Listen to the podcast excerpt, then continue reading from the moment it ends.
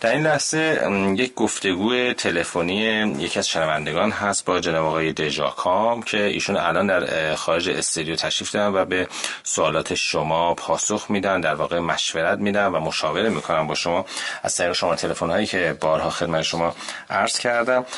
یکی از این گفتگوها آماده شده، انتخاب شده که به صورت ضبط شده هست. دعوت میکنم توجه کنید. سلام علیکم. سلام آقای دژاکام. حالتون چطور؟ خوب هستید؟ شما خیلی ممنون. متشکرم. من در خدمتتونم. بابا یه سوالی داشتم خدمتتون. بفرمایید. یه مصرف کننده چراغ و شیشه هستم. بله. واسه ترک مراجعه میکنم به هر جایی یه روز نارتکسون میدن. اینایی که دارم میگم خدا تجربه کردم. یه روز نارتکسون میدن، یه روز پورس فشار میدن، یه روز یوردی، یه روز بیهوشی، یه روز زندانی. آخرام من میونم و با همون مصرف خودم شاید بالاتر. خواستم اینا تکلیف چیه؟ بعد بدون سر صدای من این روشا هم بی سر صدا جمع میشه. شما چند سالتونه؟ من 28 سالم. چند سال کراک و شیشه مصرف می‌کنید؟ تقریبا 3 سال. قبل از این 3 سالی که کراک و شیشه مصرف می‌کنید آیا مصرف دیگه هم داشتین یا نداشتین؟ بله، مصرف هشیش و تریاک. با هم شیشه. چی شد که از روی تریاک اومدین روی کراک یا شیشه؟ به خاطر اینکه مصرف تریاک هم بالا رفته بود، نمیتونستم خرج مصرفمو بدم. خاطر همین اومدم سمت کراک. بعد به خاطر اینکه گفتن با شیشه زیت مورفینه اومدم رو شیشه، بعد الان مصرف کراک و شیشه با هم. همین نکته رو می‌خواستم که شما وقتی که رو شیشه اومدین برای که به اصطلاح حشیش رو ترک کنین اومدین رو شیشه. بله. یعنی گفتن اگر شیشه مصرف کنین مورفین نداره و میتونین با شیشه خودتون رو درمان کنین. بله کامل. و بعدش هم چند وقت دیگه شیشه هم بذارین کنار. بله همین. ولی عملاً اینطوری شد؟ خیر. مصرف قبلی شیشه هم به مصرف قبلی اضافه شد. در مصرف شیشه به مرحله توهم پا گذاشتین؟ تا حد زیادی نه، ولی توهم رو دارم. بله. و اما سوالی که مطرح کردین گفتین که یه روز قرص فشار هست، یه روز قرص نالتروکسون میدن و یه روز یواردی و یه روز یک درمان دیگری.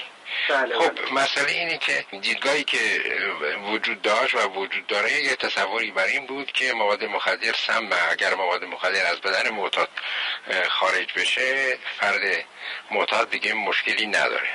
بر همین قضیه هم بود که مثلا فرض کنیم که میگرفتن در بازداشتگاه نگه می‌داشتن، میگفتن اگر 3 روز در بازداشتگاه بمونه و 3 روز مصرف نکنه دیگه مواد مخدر روش اثر نداره. والا خودتون ممکنه فکر رو بکنید که اگر 3 روز مصرف نکنین بعد همه چیز حل میشه. آیا این فکر رو خودتون میکنین؟ خیر. خب پس به نتایجی رسیدین در اون تستا. بنابراین اون تئوریا همه بر مبنای این بود که مواد مخدر رو از بدن خارج کنن و مشکلات جسمی دیگه ای نداره و بعد مشکلات روحی روانی رو شکار کنن آغاز بکنن. ولی الان به نتایجی رسیدن و در سیستم‌های درمانی کشورم هست که هم بوپرونورفین هست، هم متادون، هم اوتی یا پیمتینچر. اینا در طول زمان نزدیک 1 سال جایگزین میشه و بعد تیفر میشه. اگر از اینا مورد استفاده قرار بگیرید و در این پروژه برسید میتونین به اون تعادل لازم برسید. یعنی در طول زمان سیستم بیوشیمی بدنتون که در اثر استفاده از مواد مخدر خراب شده بود حالا باید با یه روشی که همه روشی که من گفتم ذره ذره ترمیم میکنن و اون روش بازسازی میکنن و انشالله مسئله برای همیشه حل بشه.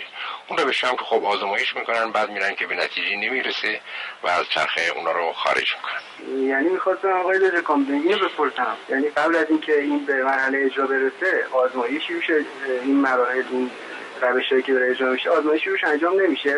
رو این مراحل چرا؟ اینها الان داره به صورت پایلوت اجرا میشه. مثلا اوپیوم تینچر داره به صورت پایلوت به صورت پایی داره آزمایش میشه. الان از 2 سال پیش آزمایش شروع شده و الان هم توسط مرکز مطالعات ملی اعتیاد و یک NGO و ستاد مورد با مواد مخدر در حال پایلوت، در حال آزمایشه. تا همین الان در یک پایلوت سوم 380 نفر روی پایلوتن. چون اون مرحله قبلی رو طی کرد اینو الان تصمیم گرفتن مسئولین کشور که اول پایلوت کنن، این اول مرحله آزمایشی رو انجام بدن، اگر نتیجه رسید بعد در سطح کشور گسترش بدن که دچار مشکلات قبلی نشه. خیلی ممنون. متشکرم. خواهش می‌کنم.